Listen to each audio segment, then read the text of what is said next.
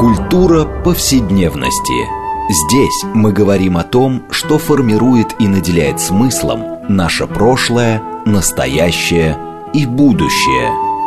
Ведущая, главный редактор издательства «Новое литературное обозрение» Ирина Прохорова.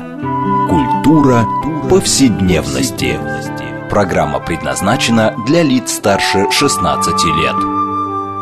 Здравствуйте! Мы продолжаем цикл передач под общим названием «Культура повседневности». Напомню нашим радиослушателям, что эта программа посвящена разнообразным темам, связанным с нашими ежедневными практиками, различными укладами жизни, всему тому, что мы часто пренебрежительно называем бытом. Однако наша программа стремится показать, что многие стороны повседневной жизни являются важнейшей частью культуры и во многом предопределяют и формируют ее развитие. А сегодня мы вновь обращаемся к теме моды, которую мы любим, и постоянно пытаемся показать, насколько это серьезная сторона нашей жизни. И, кстати говоря, важнейшая гуманитарная дисциплина. А, и а, вот э, сегодняшняя наша программа будет посвящена женскому гардеробу, и не просто так, это не разбор, почему мы любим покупать тряпки и, значит, никак не можем расстаться с какими-то вещами, вот, а хотим поговорить о женском гардеробе как персональной биографии и месте памяти.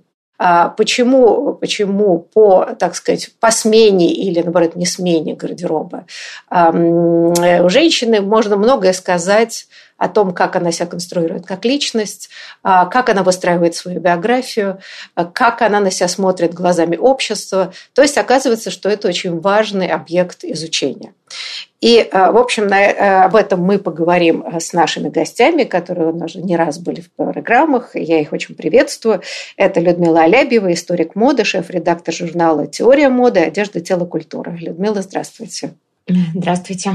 А второй наш гость – Ксения Гусарова, культуролог, старший научный сотрудник ИВГИР ГГУ, доцент кафедры культурологии и социальной коммуникации РАНХИКС. А, Ксения, здравствуйте. Здравствуйте. Я Ирина Прохорова, главный редактор издательства «Новое литературное обозрение», ведущая программы. А, ну, в общем, уже как повелось издавна а, мы обычно берем за основу нашего обсуждения какую-то важную книгу. А, и вот недавно вышла книга английского социолога Софи Вудворд, которая называется «Почему женщины носят то, что они носят». А, и она, э, собственно, интервьюировала целый ряд э, англичанок э, и, значит, изучала их гардероб, спрашивала их, да, почему те или иные вещи им важны, как они вообще меняют вещи. Ну, в общем, да, как бы вела с ними беседу по поводу их гардероба. И, так сказать, выводы были такие далеко идущие и очень серьезные. Вот об этом мы поговорим. А, ну, а, на самом деле София Водворд очень много цитирует известного социолога, историка культуры Энтони Гидденса, а, который полагал, что персональные нарративы помогают добиться ощущения стабильности «я» в хаосе повседневной жизни. То есть люди выстраивают какую-то свою биографию, часто а, иногда, так сказать, идеализированную или, во всяком случае, пытаются делать. Так вот, э, мой первый вопрос и то, что меня страшно заинтересовало, а именно каким образом выстраивается биография женщин а, вот с помощью гардероба. Что имела в виду София Вудворд, а, говоря об этом? Да. С кого начнем? С кого начнем? Ну, давайте, Люда, ну, давайте с вас, ну, давайте с вас начнем. Ну, я на самом деле даже э, сначала хотела э, сказать пару слов о самой, о самой книге, потому что вот э, интересно, что книга на английском языке вышла в 2007 году, и она вообще-то была такой пионерской, да, вот. На сегодняшний день исследование биографий э, и там, жизненных сценариев, сценариев через гардероб, э, это, в общем-то, такая э, очень широкая область внутри исследования одежды. Да? То есть на сегодняшний день гардеробный метод насчитывает огромное количество последователей и используется очень-очень продуктивно в этой области.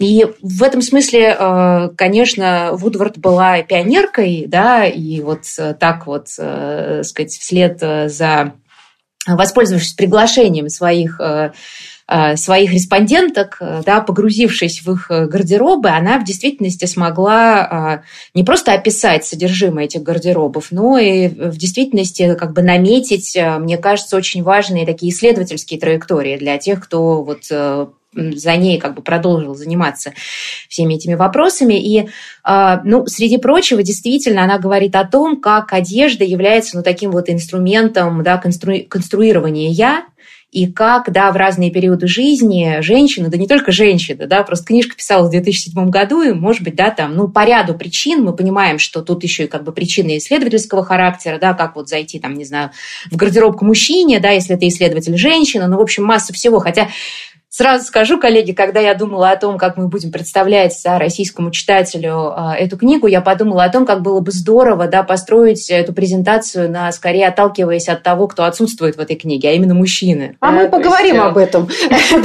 Давайте начнем с женщины, а потом сравним их с мужчинами. Да, и в этом смысле, конечно, да, она обращает внимание на то, как э, разные периоды жизни, да, вот э, даже вплоть до там разницы в, в крое, в цвете, в, во, во всех как бы прочих деталях, насколько они зафиксированы в костюме, и как э, костюм может быть, ну вот так, как гардероб может быть таким э, архивом э, женщины, и как зачастую многие из нас не готовы отказываться от каких-то вещей, даже если мы их больше не носим, в силу того, что они как бы маркируют важные, да, важные этапы жизни. И открывая, по сути, свой гардероб, мы, в общем-то, да, ну как будто бы листаем альбом, да, и вот э, это, кажется, на это обратила внимание Вудвард, и, с одной стороны, это очень простая какая-то штука, да, ну, такая очевидная, а с другой стороны, да, она как бы потенциально ведет нас, э, ну, в, в очень интересном, как мне кажется, направлении. То есть, э, когда эм, женщин чаще всего, да, хотя и мужчины бывают накопителем вещей, когда женщин обвиняют в том, что вот они забили гардероб тряпками, и что это неправильно, то не понимают очень важную суть, что это не просто накопительство, а это некоторые, так сказать, да, я не знаю, факты биографии, с которыми расставаться женщина не желает. Я правильно понимаю? Среди прочего и так, да, вполне можно всегда объяснить вот эту свою склонность, да, таким исследовательским интересом. Ксения, вы хотели что-то добавить? Да, пожалуйста. Вообще Вудвард и в этой книге, и в других своих исследованиях, статьях э, показывает, насколько наше представление о том, что вот эти вот циклы моды, очень быстрая смена э, коллекций, э, буквально отражаются да, в человеческой жизни, в повседневных практиках, а ошибочные. Потому что на самом деле а, мы пытаемся, ну, там, пытаемся или не пытаемся, это отдельная э, интересная тема, которой тоже в книге также автор касается, а, но если мы пытаемся следовать за модой, мы не покупаем полностью новый гардероб каждый сезон, и даже, ну, скорее всего, не каждый год. А происходит этот очень интересный процесс постепенной интеграции вещей в уже существующий э, образ, в уже существующий существующее представление о себе. И таким образом это такое пластичное текучее э, единство, которое ну, с течением времени позволяет одновременно отражать некоторые э, изменения, происходящие в биографии человека, в э, ну, какие-то чисто телесные изменения, да, изменения социального статуса, а, и в то же время сохранять некое ядро и единство внутреннее вот, в биографии, ощущение собственной идентичности. А, и как раз вот очень интересно, мне кажется, да, как вот эти вот наряды, которые там, никогда больше не надеваются, не просто являются такими хранилищами материальными, э, тактильными, э, сенсорными хранилищами живой памяти, но они всегда могут потенциально быть возвращены в гардероб, да, то есть в отличие от биографии, где события, как правило, если мы не говорим о какой-то да, модернистской игре с формой, разворачиваются хронологически, э, гардероб – это такая ну, антихронологическая структура. Машина времени на самом да, деле, да. да, которую можно в разные стороны стороны. Да, можно переместиться в прошлое, а можно ну, поставить какие-то новые, построить мосты и цепочки отношений между прошлым и настоящим, переизобрести себя, в том числе опираясь на то, что у нас уже есть. А, вы знаете, ну вот э, когда я книжку читала, э, Тут же есть такой интересный момент. Вот эти все важные рассуждения, которые мы еще будем, да, ее тезисы обсуждать, а, связаны все-таки с ситуацией последнего времени, а, а именно такого потребительского рая. А, женщина может себе позволить, в принципе, обновить гардероб полностью, если у нее есть для этого средства. Но одежда, как мы неоднократно э, да, обсуждали это, да, стала доступной. для всех слоев населения. А, и вот там выстраивание биографии, идентичности, все замечательно. Но вот, а если мы подумаем о гардеробе женщин в периоды, я не знаю, нужды, Э, где вещи не выбрасывались не потому, что как бы, они больше не соответствуют внутреннему «я» женщины, а, а просто хранили, потому да, мы знаем там от совсем до недавнего времени это всегда было, одежда была дефицитом. А, вот э, на самом деле, если посмотреть с этой точки зрения, а, насколько все выводы Софи Вудворд будут значимыми. Когда нужда заставляет вас хранить вещи, латать их, перелицовывать, а, чтобы остаться ну, как-то выглядеть и все прочее. И там, наверное, не до рассуждения о том, что, значит, эта вещь уже как-то мне не соответствует, соответственно, я от нее избавлюсь. Вот как с этим быть? Ну, наверное, да, наверное, как бы наилучшим образом действительно э, работа Вудвард э, приложима, да, к такому как бы обществу потребления, да, и вот она часто возвращается э, к теме, да, которая вот зачастую описывает наши очень сложные отношения с гардеробом, вот ситуация нечего надеть. Вот ситуация нечего надеть, возможно, тогда, когда вещей слишком много да, вот э, когда выбор так сложен, что, так сказать, э, принять решение, да, становится, ну, почти невозможно. В ситуации, о которой вы говорите, да, это и, естественно, да, все дефицитные эпохи, и э, тем не менее, да, гардероб, конечно, ограничен, безусловно, но в таком случае, наверное, включаются как бы, да, вот все возможные дополнительные какие-то каналы, да, которые женщины подключают. Это могут быть, э, да, там, это могут быть какой-то перешив, это могут, может быть какое-нибудь креативное использование, это может быть, да, а, ну, как бы понятно, что там э, большинство, большинство женщин, э, например, в советскую эпоху, ну, как бы умели держать иголку и нитку в руках, да, соответственно, да, как-то там чего-то перешивалось, а также и спицы. А также и спицы, безусловно, и крючки. То есть в этом смысле, да, вот этих вот навыков, их, э, в общем-то, было гораздо, гораздо, гораздо больше, да, и они были в большей степени распространены. А, и, наверное, да, вот как бы за счет этого а, какое-то разнообразие в гардероб, безусловно, привносилось, потому что, ну, как бы нельзя сказать, да, что советские женщины одевались, ну, вообще в одно и то же каждый день да, они как бы э, на фоне вот, э, вот этой очень ограниченной э, конструкции, тем не менее, как-то умели включать все свои способности, дополнительные каналы подключали и хоть как-то, да, вот внутри этой системы тоже, э, сказать, налаживали, да, какие-то совершенно невообразимые сегодня, да, связи. Нам очень сложно представить вот на сегодняшний день, особенно молодым, вот как вообще это возможно, да, без того, чтобы пойти в магазин, а лучше это, подойти к дереву? Это я могу рассказать, как сторожил. Но, а, кстати говоря, ведь э, есть определенный парадокс, который мы в свое время обсуждали что при э, обществе потребления, в общем, доступности для большинства людей одежды, которая может быть совсем дешевой, но в принципе модной, а люди стали одеваться проще.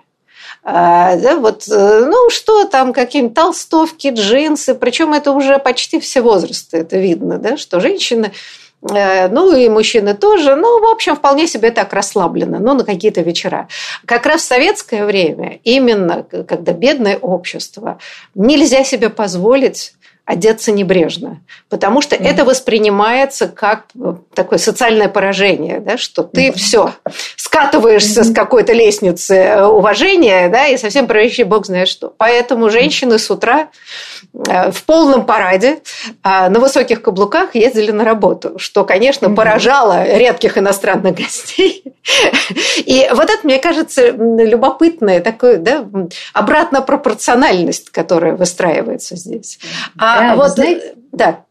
Ой, прошу прощения, вот то, что вы сейчас сказали, я за собой тут э, тоже наблюдала интересное, потому что, ну, э, в связи с пандемией, да, многие из нас э, перешли работать в онлайн. И, например, да, я по-прежнему довольно много лекций читаю в онлайн, а, и редко выхожу читать лекции офлайн. И надо сказать, что уровень тревоги, да, вот в связи с необходимостью одеваться он возрос в разы, потому что я понимаю, что у меня, возможно, не будет второго шанса произвести первое впечатление. И в этом смысле, да, я обнаружила, да, то, что раньше у меня занимало, да, там несколько минут, сегодня у меня может занимать, да, там до получаса, а то и, в общем-то, хуже. И это вот, навык, кажется, навык исчез. А, сосредотачиваться по утрам и думать о том, в каком я сегодня настроении, что надеть, да, потому что правда. И я обратила внимание, что если сначала вот эта да, история онлайнов, люди все-таки хотя бы верхнюю часть тела одевали, э, хотя все понимали, что сидят там внизу в тапочках. А, а потом уже даже все перестали притворяться и, значит, в тренировочных костюмах уже и проводят все онлайновые э, презентации. Это, надо сказать... А вот, Ксения, с, с вашей точки зрения, а это можно характеризовать положительно или отрицательно? А что онлайн людей расслабил в плане дресс-кода? А, да, то есть, казалось бы, но все равно тебя видят на экране, ты как-то должен себя показать, а народ вот сидит в таком значит, небрежном состоянии. Это как? Мне кажется, столько вещей нас напрягает в нашей жизни, что немного расслабиться – это всегда немного неплохо. И, кроме того, а, есть же на самом деле очень разные реакции. Вот мне студенты рассказывали замечательные вещи, что некоторые девушки на парах а, в зуме сидят в туфлях, потому что туфли помогают им собраться. И, конечно, а, вот это вот именно когда мы оказываемся в ситуации, когда работа и дом у нас в одном месте в одно время происходят, то очень важно как раз при помощи костюма бывает выделить какие-то зоны. Действительно, достаточно многие люди, да, работающие дома, вот это практикуют, обозначая начало своего рабочего дня облачением в такой специальный костюм. А я хотела вернуться еще немного вот к противопоставлению очень интересному, которое вы предложили, времен скудости, времен изобилия, а, и вспомнить замечательно замечательное исследование Ленор Горалик про 90-е и про то, как Значит, люди массово переделывали бесконечно а, одежду и делали ее из всяких неподобающих совершенно материалов. А, а, и это показывает, что действительно во времена дефицита, когда нет вещей или нет денег да, для того, чтобы купить вот это все новое прекрасное товарное изобилие, которое в постсоветскую эпоху начинает на рынок проникать, все равно есть место и даже больше, действительно, как вы уже сказали, место и потребности в самовыражении, да, в какой-то креативности, еще более такой радикальной актуальный, наверное, пример – это исследование Ирен Гюнтер ситуации в послевоенной Германии, когда на фоне полной разрухи все равно женщины э, старались как-то выглядеть, да, поэтому э, действительно, ну, как бы здесь, мне кажется, более сложным образом устроено это противопоставление, когда, значит, вот в какие-то времена мы стоим перед шкафом, и нам нечего надеть, и вот у нас выбор происходит одним образом, а в другие времена совершенно другим образом. Мне кажется, такая принципиальная современность работы Вудвард, в смысле ее там не совсем а, применимость, а, не в полной степени ее выводов, а скорее обнаруживается в такой долгосрочной перспективе, потому что то, что она говорит, относится ну, к ситуации 20-21 века, когда возобладал принцип mix and match, да, когда мы можем потенциально сочетать вещи какими-то достаточно произвольными, на первый взгляд, способами, но при этом и социально кодифицированными, естественно, потому что когда костюм представлял собой там, в 19-18 веке некое ну, такое целостное единство, в большей степени, чем там, в 20 и 21, то здесь было вот меньше проблем с сочетанием э, юбки с топом, да, или э, брюк с каким-то кардиганом, а э, сейчас, да, вот мы все время должны делать этот выбор, и Вудвард показывает, как сама ситуация вот этого выбора и особенно ситуация новизны связана с ощущением опасности и э, дискомфорта. И ее э, коллега Дэниел Миллер, в соавторстве с которым написали целый ряд э, работ, э, тоже об этом много э, пишет и, в частности, вот, дает ответ на вопрос, почему, в чем секрет маленького черного платья. Да, потому что это такой вот беспроигрышный, безопасный вариант. Если мы там наденем красное платье или какое-то еще платье, да, это совсем другая ситуация. А в черном платье мы всегда можем быть достаточно нарядными, достаточно скромными, достаточно все, что нужно. Да, вообще вот эта вот связь э, выбора и беспокойства, да, о котором вот сейчас э, Ксения упомянула, действительно попадает вот в фокус внимания исследователей пользователей, и э, в частности, да, э, вот этот э, такой safe choice, такой безопасный выбор, который зачастую, зачастую падает на уже опробованные какие-то сочетания, это, конечно, ну, мы все на себе можем проверить. А, и, кстати, да, вот про эпоху победившего принципа, да, сочетай как бы и э, как, как тебе угодно, да, вот это самое микс, смешивай, сочетай, микс and match, наверное, да, если посмотреть на историю э, моды 20 века, последний раз, когда женщины столкнулись с необходимостью практически полностью пере, пере, пере, так сказать, пересобрать свой гардероб, был связан с Нью-Луком Диора послевоенным, да, когда все-таки, да, это такой более или менее стиль, у которого, ну, особенно-то не было альтернативы в модном поле. И тогда вот э, хочешь не хочешь, нужно было, да, вот э, как-то соответствовать. А уже последующие эпохи они предложили, ну, такое вот э, более, что ли, разно, большее разнообразие в том, что касалось выбора стилистического, но как бы при этом этот выбор за собой повлек, ну, вот массу каких-то, в том числе и эмоциональных затруднений. Но я хочу заметить, что вот это полное пересобрание гардероба, это всегда после социальных потрясений. А французская революция, э, да, и э, мы обсуждали в свое время, как, как выглядели дамы и джентльмены э, до этого, да, и абсолютная смена моды радикальная. То же самое после Первой мировой войны. Женский костюм ну, поменялся совершенно, да, и после Второй мировой войны. Так что, мне кажется, в этом смысле этот new look он только вот как бы зафиксировал очередную такую невероятную трансформацию жизни.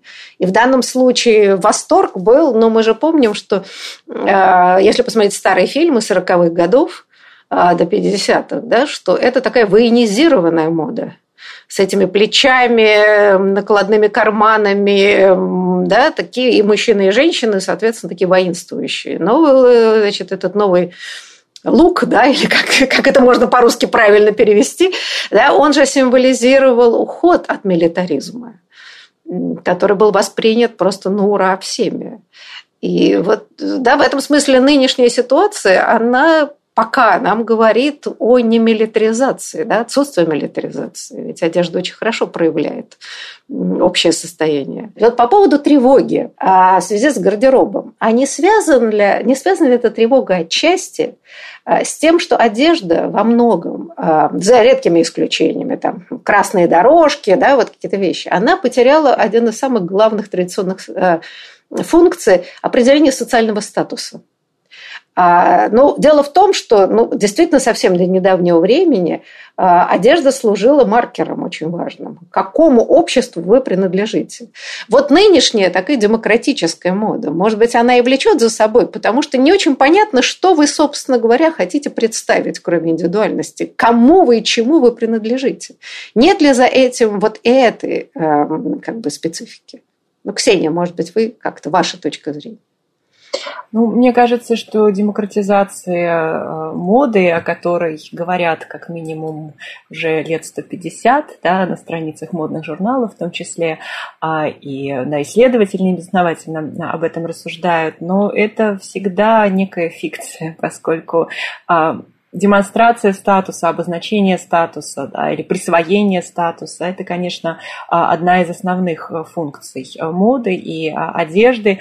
А, и это может быть, ну, как бы здесь есть очень важная такая темпоральная составляющая, да, то есть насколько быстро мы узнаем о каких-то тенденциях, да, насколько там, мы успеваем что-то купить, сейчас особенно актуально, да, когда какие-то лимитированные вещи, товары, да, вот они выбрасываются, как бы предлагают предлагаются покупателям, которые успели зарегистрироваться и знали вообще, что происходит, да, и вот, а, обладание какими-то невероятными, да, там, ну, чаще, наверное, даже обувью, чем одеждой, какими-то кроссовками, да, или, может быть, какими-то аксессуарами, а, это совершенно, ну, мне кажется, такой однозначный статусный символ, который очень четко считывается а, людьми, которые особенно принадлежат к одной социальной группе или находятся где-то на границах, да, вот этой социальной группы и э, понимают, ну, чего им не хватает, да, чтобы где-то вот с периферии периферии переместиться в центр. Знаете, вот мы вынуждены прерваться на перерыв, как всегда на самом интересном месте. Только разговор завязался, а нам надо прерваться. Но после перерыва мы вернемся к этой важнейшей теме. Так что, пожалуйста, обращаясь к радиослушателям, не переключайтесь.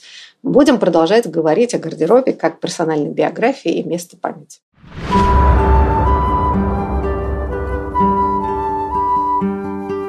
Здесь мы говорим о том, что формирует и наделяет смыслом наше прошлое, настоящее и будущее. Культура повседневности.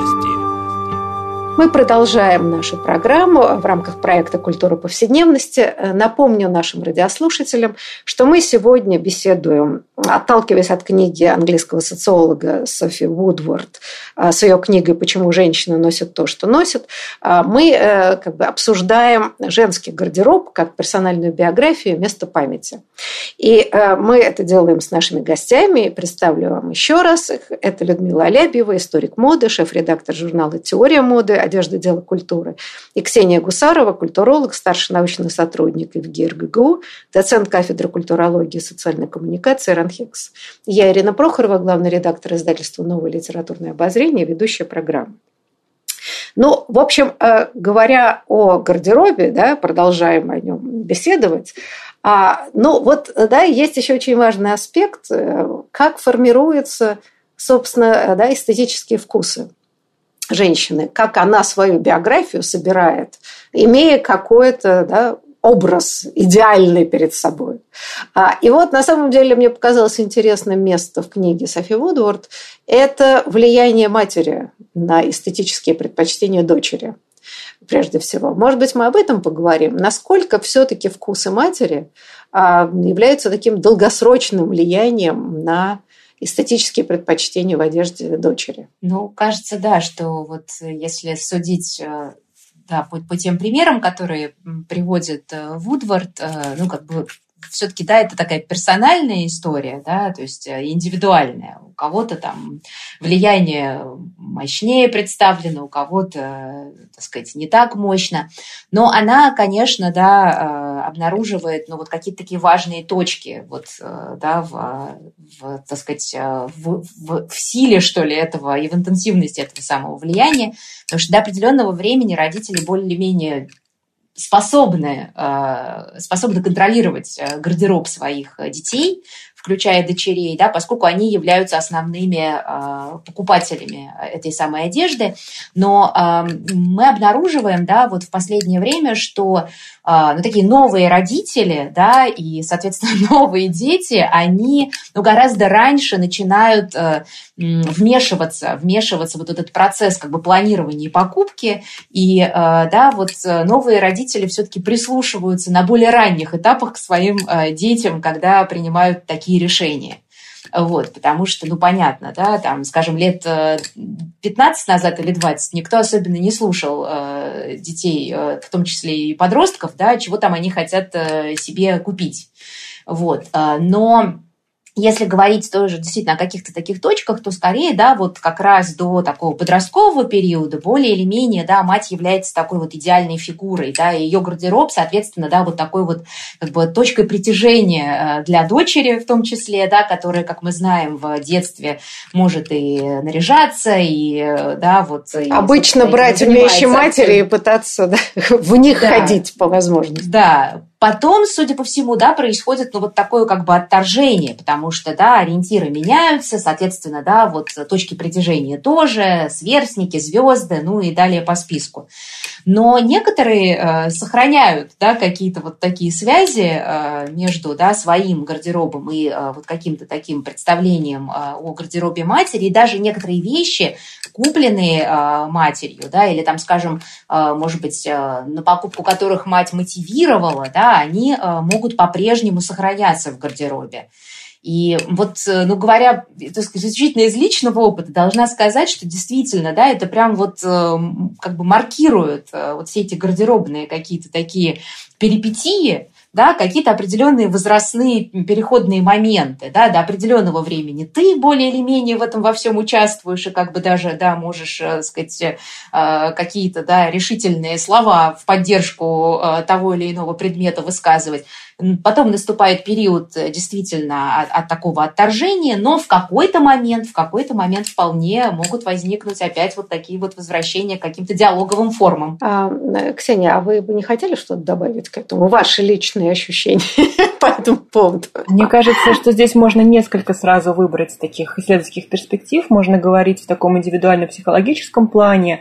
А, отношения дочери с матерью – это, конечно, такая ну, ключевая да, э, составляющая женской идентичности, и не только одежда, но и восприятие собственного тела и какие-то телесные практики, как известно уже на протяжении там, как минимум полувека, да, во многом формируются отношениями с матерью, особенно в детстве, в подростковом возрасте. В частности, есть очень известная работа психотерапевта и культуролога Сьюзи Орбах о том, что, ну, как бы, да, fat is a feminist issue, дословно она называется, то есть вот это вот там телесная полнота или буквально жир, да, это феминистский вопрос и феминистская проблема, и э, Орбах говорит, э, ну, как бы, да, вот на тоже материале конкретных кейсов работы со своими пациентками с всевозможными расстройствами пищевого поведения, что вот это вот против, такое противоположное э, стремление, с одной стороны, накормить как следует, а с другой стороны, ограничить, да, вот эти две функции женщины, которой предписана забота о ее семье, о ее детях, с другой стороны, предписана некая такая цивилизующая миссия, ограничивающая и контролирующая. Вот это на новом поколении, да, женщин, на вот девочках-подростках очень губительным образом сказывается, да, и вот всю жизнь как бы они э, расплачиваются за эти какие-то вот такие достаточно сложные отношения. А с другой стороны, э, можно посмотреть на, на это все социологически. Мне было интересно, что э, Вудвард э, так совершенно Э, так радостно воспринимает э, Пьера Бурдье, потому что я очень люблю Бурдье, очень расстраиваюсь, когда, ну, сейчас его много критикуют, да, вот Вудвард его совершенно не критикует, и вот эту идею его вкуса, который связан, конечно, и обусловлен ну, полностью, да, социализацией человека, первичной, затем вторичной, да, тем, что Бурдье называет жизненной траекторией, как мы движемся, да, вот из какого-то одного социального пространства, возможно, в другое, или остаемся там. Конечно, представление вот там о прекрасном и безобразном, о уместном и неуместном очень социально детерминировано детерминированы, и в этом смысле, да, они наследуются тоже в результате воспитания, и вкус родителей так или иначе становится вкусом детей, в крайнем случае через вот эту вот идею отталкивания и противостояния, о чем Людмила сейчас уже говорила. Слушайте, я просто вспоминаю, да, вот эта смена эстетических категорий вообще. А теперь, когда э, смотришь пьесы Чехова, и там говорят, что зеленые и розовые такая пошлость, а, да, начинается некоторый смех в зале, потому что, потому что теперь это сочетание не кажется пошлостью. И в данном случае, соответственно, по-другому начинаешь смотреть на героиню, которая, в общем-то, отрицательная, э, скажем так, да, а в трех сестрах э, Наташа, да, а тут выясняется, что она на гребне моды с точки зрения современного человека, что довольно забавно, э, честно говоря. Слушайте, ну вот знаете, я хотела затронуть еще одну важную тему это э, вот как бы, да, идея памяти и воспоминаний. И мы немножко говорили на тему, что, да, все-таки мы проходим через какие-то этапы взросления, да, разного возраста. И, соответственно, то, о чем пишет София Вудвард, да, мы меняемся, и одежда это отражает. И здесь даже не то, что мы стали там полнее или худее, а просто с накоплением опыта, возраста а мы понимаем, что то, что мы прекрасно носили раньше, оно как бы теперь нам не подходит. А, но тем не менее, тем не менее, да, вот то, о чем говорит, что есть какая-то возможность возвращения к этим старым вещам. А вот есть такой же феномен, который вся высмеивается, это попытка молодиться. А, да, вот как бы стараться носить ту одежду, которую ты носил там 10-15 лет назад. А вот мне интересно, а, собственно, как человек себе создает эту проекцию, вот как он себя видит, как женщина себя видит. Насколько она может, и вообще мы можем объективно как-то посмотреть на себя в зеркало. А, вот, вот этот вопрос, собственно, какими глазами женщина на себя смотрит в зеркало, как она эту свою биографию или свою личность, индивидуальность конструирует, кто влияет на нее? Мне кажется, что это вообще какая-то такая очень сложно сочиненная да, конструкция, и очевидно, что такой истории как объективный взгляд на саму себя вообще не существует, да, потому что мы живем в обществе, разумеется, да, мы всякий раз, как бы рассматривая себя в зеркале, а зеркало является такой, да, неотъемлемой частью гардероба и вообще работой, как бы, да, с телом, с одеждой, а, когда женщина, да, одевшись, бросает, не знаю, там, последний взгляд в гардероб и, как бы, да, принимает решение, насколько она социально, да, вот сейчас, как бы, э, сказать, уместно э, одета, да, она смотрит на себя, э, ну, как бы разными, разными взглядами э, в зависимости от той самой ситуации, для которой она одевается.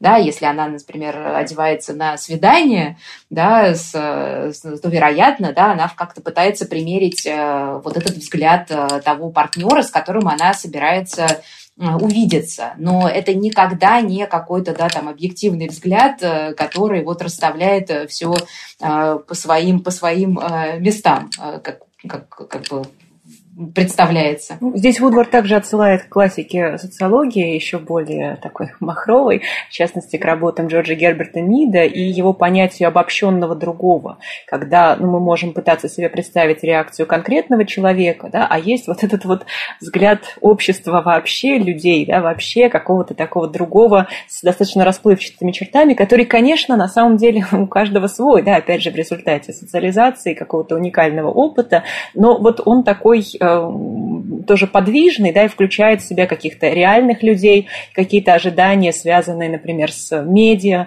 Не случайно, когда вообще человек смотрит в зеркало, да, то э, это такой вот внешний по отношению к нам а, образ, который очень легко сопоставить с какими-то другими визуальными образами, поэтому здесь как раз вот может возникать и то самое беспокойство, о котором мы уже столько говорили, и а, сравнение, да, с фотографиями, с видео, с какими-то медийными, гламурными образами, а, Вудвард достаточно осторожно а, говорит да, вот о таком влиянии а, модных идеалов и модной телесности на само восприятие женщин, тем не менее она констатирует, что в какой-то форме, конечно, это влияние тоже осуществляется. И один из интересных примеров, который она приводит, связан с женщиной, которая впервые идет в очень дорогой и известный ресторан, и вот она должна выглядеть в соответствии с этим рестораном, посетителей которого она могла видеть в интернете, в на страницах таблоидов э, и так далее. Да, вот она пытается встроиться в эту какую-то медийную такую а, конструкцию, что в итоге у нее не получается. Да, но так или иначе здесь вот есть роль медиа, роль э, там, родителей, да, какого-то непосредственного окружения,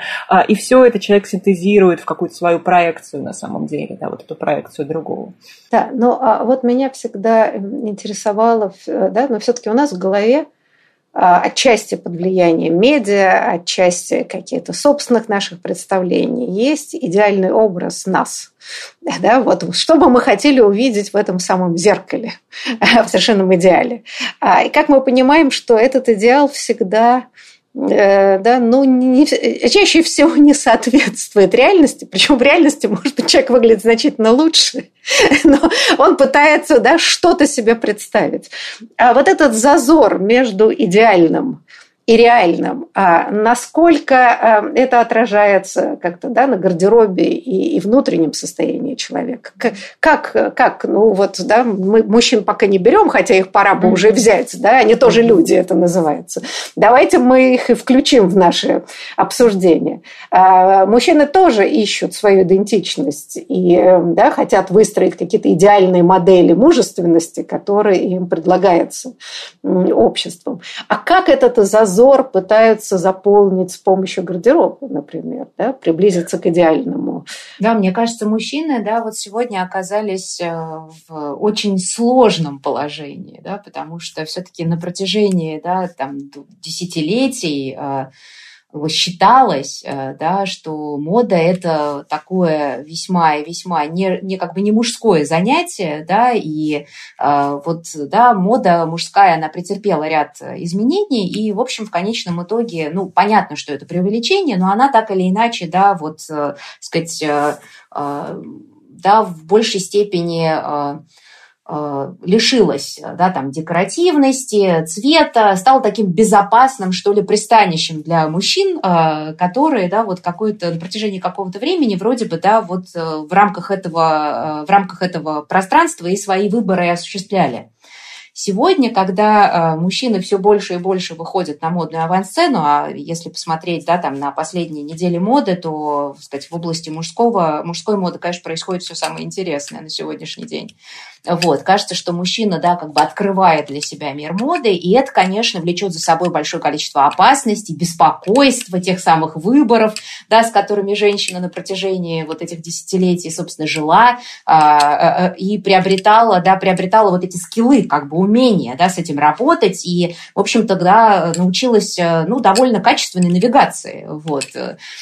Здесь да, сейчас как бы наступает момент, когда вот мужчине необходимо да, так сказать, тоже пройти вот по этой же самой дороге да, и наработать какую-то экспертизу, потому что но выбор, выбор стоит э, тоже, э, в общем-то, очень серьезный. Все представления общества, да, там о некой идеальной мужественности, э, да, как в свое время, да, там представления о женственности, они, в общем-то, да, тоже, с одной стороны, вроде бы сформулированы обществом, но с другой стороны, понятно, что здесь тоже как бы, да, появляется вот этот принцип э, маячащий mix and match, когда от мужчины требуется, да, какое-то такое вот знание, э, знание этой науки моды, как правильно сочетать, как, не дай бог, не сделать вот этот неверный шаг, который будет неверно обществом истолкован. Ну, да, и, общество э... сейчас очень чувствительно э, ко всем гендерным э, сдвигам, да, и в этом смысле мужчине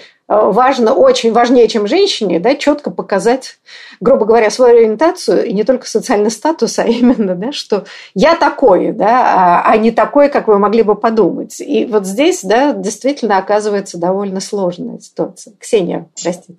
Да. Мне кажется, э, одна из причин, по которой э, Софи Вудвард работала именно с женщинами, как раз заключается в том, что вот эта вот такая идеология или да, гегемонной маскулинности, или некий такой вот образ э, мужественности традиционный, э, связан с демонстративным отсутствием интереса к э, моде.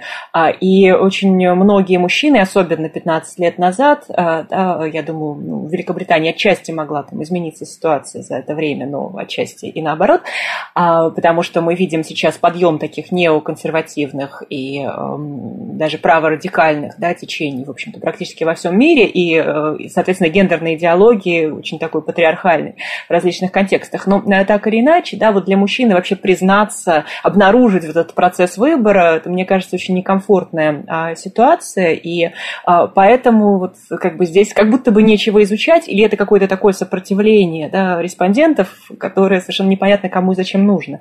Но и даже на том материале, с которым а, Вудвард работает, она показывает совершенно замечательные, мне кажется, вещи, что гендер это не единственный показатель, да, не единственный аспект идентичности, который важен при выборе одежды. И мне невероятно а, запомнился и понравился пример с а, женщиной, а, политической активисткой, феминисткой, которая как раз своим видом постоянно пыталась подчеркнуть тоже, что ей не важен ее внешний вид, не важна одежда, не важна мода. И Вудвард наглядно показывает, как вот эта позиция тоже представляет собой своего рода перформанс, да, как отсутствие интереса к моде требует очень большого внимания, на самом деле, к своему внешнему виду и такого же выбора гардероба, как и а, ну, следование моде. Ну да, очень сложно создать гардероб, который говорил, что я не думаю о моде.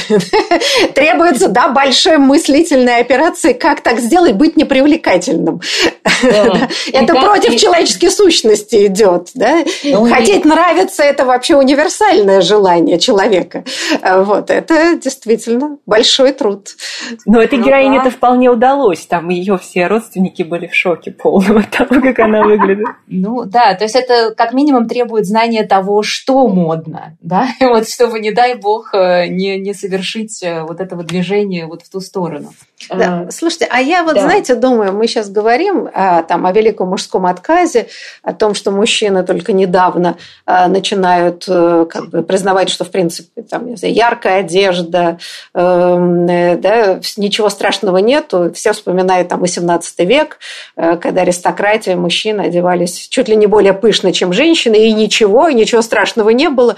Но ведь мы знаем массу культур, которые совершенно всегда, но там в Латинской Америке, где мужчины и женщины, да, в общем, изначально всегда одевались более ярко.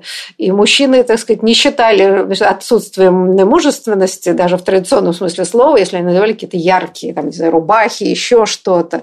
Ну, в Италии, где количество щеголей значительно больше, это очень видно наглядно. Но ведь, да, мы всегда так устраиваем такие обобщения, такие генерализации без учета специфики самой культуры.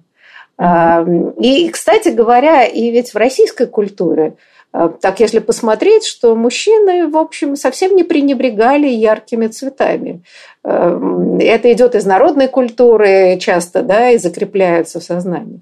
Поэтому можем ли мы уж так вот говорить, что был вот такой отказ повсеместный? Да, вы сами уже, Ирина Дмитриевна, так или иначе ответили на свой вопрос, да, вот это вот стремление генерализации, да, и какого-то такого обобщения опыта, он касается не только да, конструкции мужественности и женственности, но и самого феномена моды. Да? Мы там с уверенностью говорим, что феномен моды – это такой западноевропейский э, исключительный институт, э, как бы отказывая да, другим, э, другим географиям и другим локациям вот, э, в праве на какую-то свою моду. Да? Он просто может быть другой. И э, в этом смысле да, вот эта история про великий мужской отказ, но ну, это такая очень красивая конструкция, которая как бы, да, позволяет эффектно излагать э, историю моды.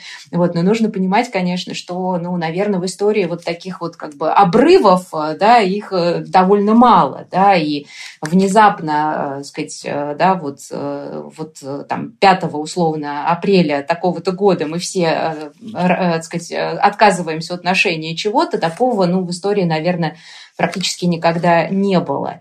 И, конечно, всегда очень важно как бы такую большую перспективу иметь в виду и такую широкую географию, э, да, когда мы говорим о том или ином феномене. Да, а вы знаете, я хотела вот еще о чем спросить.